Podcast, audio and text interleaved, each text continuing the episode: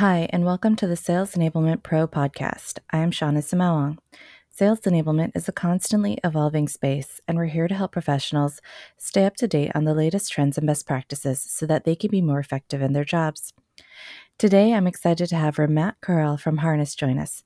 Ramat, I'd love for you to introduce yourself, your role, and your organization to our audience. Yeah, absolutely. Thanks for having me, Shauna. My name is Ramat Karel. A lot of you probably know me by REM. My current title is VP of Go to Market Strategic Enablement. I'm also a mother of three, originally from Toronto, Canada, but now reside in the Bay Area and working for a fantastic startup um, by the name of Harness. Well, I'm excited to have you here. You were recognized earlier this year as one of our women making an impact in enablement. And as a very accomplished enablement leader and woman, I would love to start off by learning, in your opinion, how women in enablement can support each other in growing their careers and achieving professional success. Yeah, that, that's a really great question. And and honestly, I feel like enablement is still a very new career that people have entered into probably in the last 10 years or so and used to be very male dominated and and I would say in the last maybe 3 or 4 years there's a lot more females who are entering the enablement space and females who are entering the enablement leadership space. I would say the the biggest way that women can support each other is honestly learning and asking questions and being there for each other right? Like if if you're an enablement leader and you lead a team and you have other people on that team you should be a mentor to everybody regardless of gender. But if there are females on that team and they have questions about growing in in their role and their function one they should be very open in asking those questions to their leader. And two there are a lot of different forums that i'm actually just becoming aware of now that are for you know, I think there's a, an organization called WISE, Women in Sales Enablement, and and being part of those forums and and just having very open, candid conversations about what it means to be great at enablement and how to grow your your career in that space. Absolutely. In a video you shared on LinkedIn, you talked about how you personally have been able to work your way up the ladder and get a seat at the table in your career, how have you been able to prove the value sales enablement provides so that you could earn that seat? Yeah, that's that's a really good question as well. I mean, listen, in any role, one, you have to understand the importance of your role and function and how it plays a part in the overall success of the company that you work at. And I honestly think that's step one. If you just think, hey, I'm just on the enablement team or I'm just on whatever team and I'm an IC, uh, you know, an individual contributor, what I do doesn't really matter. And it's funny because there are a lot of people who do think in that way. You're not setting yourself up for success. But when you're able to prove your value, and I don't mean proving constantly having to prove yourself, because I think that's that's a whole other topic but proving your value in the sense of if you are somebody who's working on building out internal enablement content or you are running the LMS tools for, you know, the sales organization, being able to show the impact of your work and how it is affecting the overall goal of the company. So I'm, I'm going to dig into that a little bit if you are if the company's goal is to make sure that their reps are ramped in x amount of time how is your lms tool that you have put together that you are very deliberate about what the ui looks like and what the paths look like for new hires and and even current sellers you know to to be going through? If you can show that impact and say hey, because I built this LMS out deliberately in this fashion, we're able to shave off 10 days, one week, 10%, 15% off of ramp time for new sellers and increase productivity by 10, 15%, whatever it is of existing sellers. You're, you're proving value, right? You're showing value to the entire organization by doing that. So understanding that regardless of what your role or function is on the enablement team, I've always said, hey, if I if they have enough budget to give me a job to sit and be a part of this team, I have to show my value and show that hey, I can not only can I do my job well, that I know otherwise I wouldn't be hired for it, but how is it actually impacting the overall goals of you know the, the organization that i'm supporting? And i think honestly that's how i've been able to kind of move up in my career is it's very metrics driven proving the value. So i mean again using the different metrics. So whether you're building an lms system and proving value there or if you're building you know a fed practice enterprise practice commercial practice from scratch being able to show that hey because of this onboarding program that i introduced to the fed sellers or commercial sellers we were able to convert deals so much faster or convert them from the different stages in the sales process so much faster. I, I, I honestly think that's the way you move up the the career ladder in enablement quite frankly in anything right? Is if you can actually prove value it's not just hey i'm really smart i'm really good at this. It's about hey whatever i'm working on it's actually having an impact not just in my my on my direct team but it's actually having an impact on arr or acv uh, for the entire company i think that's phenomenal in this rapidly changing industry, can you share some advice for professionals who are trying to seek executive buy in? Yeah, again, I think when, you know, I think this is a really hard one for a lot of people that are in the enablement space. The way that you're going to really get that executive buy in is if you're a part of the conversation that's being had behind closed doors um, and not an afterthought. And what I mean by that is, you know, depending on who you roll up into, but if you like for myself, I roll up into our CRO and being able to be a part of those closed door conversations that are talking about, hey, this is our strategy, these are the numbers that we're trying to hit, this is how we're going to get there. By having that level of insight, it actually helps you build out the enablement strategy to map the strategy for the entire company.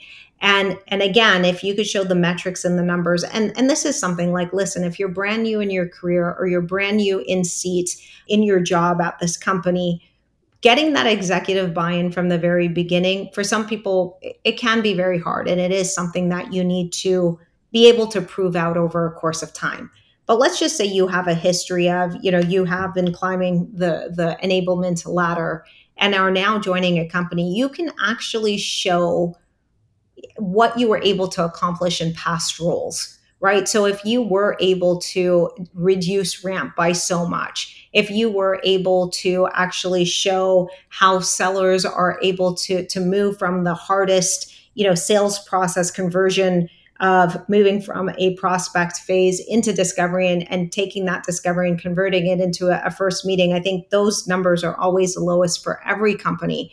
But if you can say, hey, the numbers were 20, 30, and 50%, and I was able to change them to 50, 60, and 80% at this other company, you're going to get the ear of the executive. But if you just go in there with ideas and thoughts, not so much but if you can prove it with with numbers and what you've what your track record has been i think that makes a really big difference and again if you don't have a track record this is the first time you're in seat and in this role it's about being a really really good listener and getting invited to those closed door conversations listening and then building your overall enablement strategy around the strategy of the overall organization do you have recommendations or best practices maybe around how to stay plugged in on those top priorities of the business and and how can this help enablement leaders, you know, again, continue to position themselves as strategic partners to executive leaders? Yeah, I mean, I think staying plugged into the business eh, establishing relationships right with the broader ecosystem. So establishing relationships with your marketing counterparts with your customer success counterparts with your engineering counterparts with product. And and it's funny because a lot of the times we don't uh, from an enablement standpoint we're not really having conversations with product. And i think that's a it's a really big miss um, you know having those conversations with product to understand what's coming down the pipe what the product roadmap looks like when you know a beta uh, release is coming out and when that's going to translate into a gradual or full ga release these things matter. And, and the reason I kind of start with the product side and, and building out those relationships is listen, you're going to have a lot more buy in. You're going to be able to work better with um, the rest of the ecosystem and understand what the top priorities of the business are. Is if you're a part of every single one of those conversations, right? Because without there being a product to sell, uh, there is no business. But if you're bought into the product timeline and the roadmap, that gives you a better idea of what kind of enablement you should be building around it. If you're bought into what the marketing campaigns are, it gives you a really good idea as to, hey, this is what's being pushed. So this must be a priority for the company. Hence, I'm going to build an internal enablement program around it. Or I'm going to use those marketing campaigns to drive usership to my you know university site or whatever it might be. Same thing with customer support, right? Understanding, hey, what's top of mind for the customer support team? Interesting, you know, where the customer support team is is really honing in on X. It might be implementation, it might be, you know, coming down to renewals. It gives me the level of visibility that I need as as a leader to say, hey, this is how I can help and how I can contribute. And Shauna, it goes back to the question that you asked before of how do you get the executive's ear? How do you get executive buy in? You get executive buy in when you actually understand the strategy of the ecosystem around you and how you play a part in that. Um, otherwise, you know, every component on its own, not so strong. But when you take all the ecosystem components, like the ones that I mentioned, when you work collaboratively and you work together, you have a much, much bigger impact, each of you individually. And you can take that to the executive, and that's how you get that executive buy in. That's how you get people to listen to how you can contribute and make a difference. Mm, absolutely. Now, I'd love some advice though. How can enablement leaders build strong partnerships cross-functionally as well to gain that support and and and continue to expand the value that they deliver so that they can keep that seat at the table? Yeah, I mean, again, cross-functionally building those partnerships, it, it comes down to, you know, honestly building trust amongst the ecosystem. So, how do you do that? how can you better support that ecosystem, right? So, again, if marketing is working on a particular campaign, how can you build the trust of, of the marketing team to say, okay, great, I love what you guys are building externally for the external audience? I think that this campaign would be a great way to build internal courses as well for our internal audience and and working very closely with them or even honestly you know, participating in the conversation for adoption. So bringing them into enablement conversations. So again, if we are focusing on marketing and a lot of enablement leaders have the different, you know, customer enablement under them. And so how do you work cross-functionally with the marketing org and bring them into those customer conversations? Like everything in life, it, it's a give and take, right? And and building trust and building strong cross functional partnerships is we all have the same goal in mind. We all want to be successful. We all want to see our companies be successful.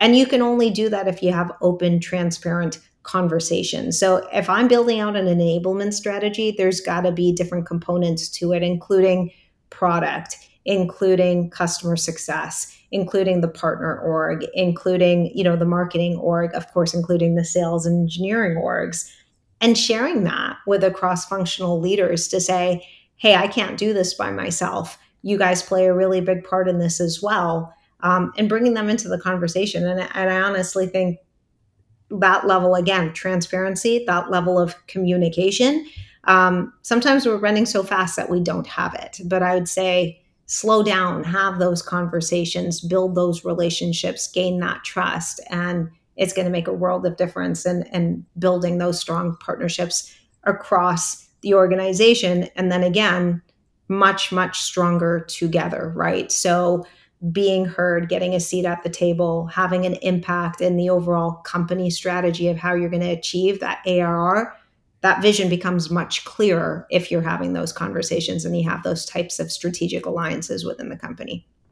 Last question for you. What advice would you give early in career enablement professionals who are looking to build their leadership skills and climb the ladder in enablement? Yeah, I mean, I'd say if you're early in your career for um, enablement, uh, the the best advice I could give you is figure out what you like, but figure out what you're great at. There, there are different, a lot of different roles that um, are part of the enablement organization, right? Everything from building content to managing LMSs to being a program manager to doing field enablement, partner enablement, technical enablement. I mean, customer enablement. There's a ton really know what you're interested in and and become the master of that don't spread yourself so thin that you only understand the basics of the different components of enablement. Dig in dig in deep and say hey you know what? I'm actually really good in front of customers. I'm really good in front of people. Maybe field enablement is what i should be doing. And and then grow your career in field enablement. Prove yourself out. Um, same thing when it comes to you know partner enablement.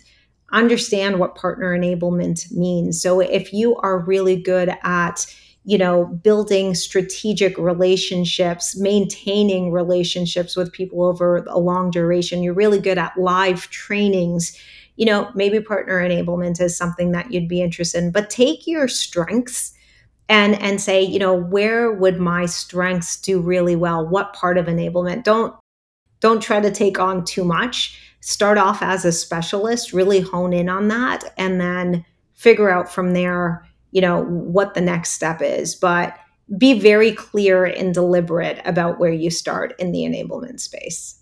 I love that advice. Well, Ram, thank you so much for joining us today. I really appreciate it, and I learned a lot from you. Thank you, Shauna. To our audience, thanks for listening. For more insights, tips, and expertise from sales enablement leaders, visit salesenablement.pro. If there's something you'd like to share or a topic you'd like to learn more about, please let us know. We'd love to hear from you.